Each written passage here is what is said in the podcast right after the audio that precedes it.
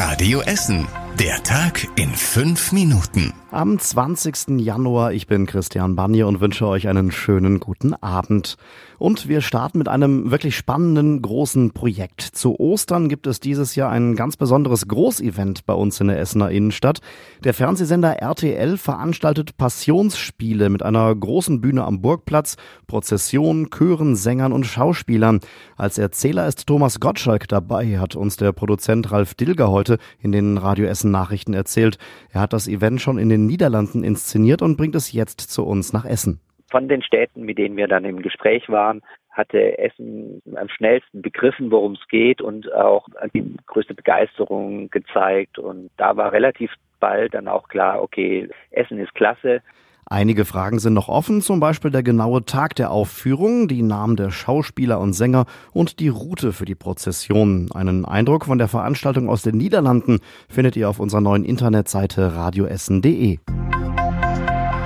Im Südostviertel hat es heute Morgen einen größeren Polizeieinsatz gegeben. Ein Mann hatte sich gegen 5 Uhr bei der Polizei gemeldet.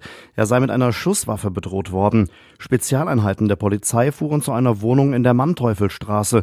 Sie stellten einen schusswaffenähnlichen Gegenstand sicher und nahmen drei Menschen fest. Was sich in der Wohnung genau abgespielt hat und welche Beziehungen die Männer zueinander hatten, das ermittelt die Polizei noch. Die Essener Entsorgungsbetriebe sind mit der Tannenbaumabholung in diesem Jahr sehr zufrieden. Die Menschen hätten sich an das neue System mit einem festen Termin für jeden Stadtteil inzwischen gewöhnt. Das habe man auch so erwartet. Wichtig sei es gewesen, dass die Bäume gut sichtbar an der Straße lagen, damit die EBE-Mitarbeiter sie auch bei Dunkelheit gut erkennen konnten.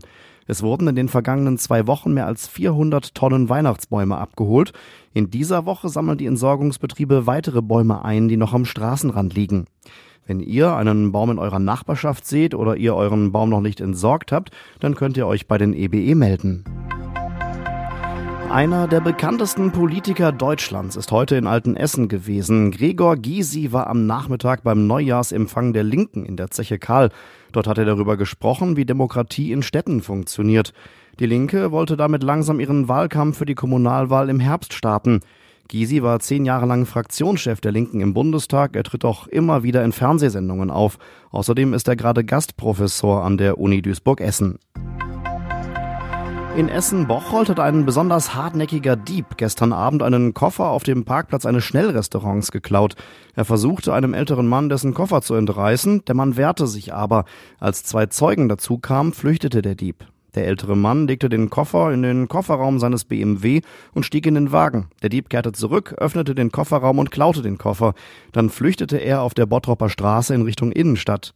Er stieg in einen offenbar ziemlich demolierten Kastenwagen mit einem Kennzeichen aus Rumänien. Zum Start ins neue Jahr sind viele Essener Fitnessstudios wieder besonders voll. Mit guten Vorsätzen für das neue Jahr melden sich viele Menschen neu an. Mitglieder, die länger eine Pause gemacht haben, die kommen wieder regelmäßiger, zumindest für einige Zeit. Viele Essener stecken sich viel zu hohe Ziele, meint All-Inclusive Fitness in Borbeck. Karneval sei so ein klassischer Breaking Point. Danach würden einige Menschen einfach gar nicht mehr zum Sport gehen.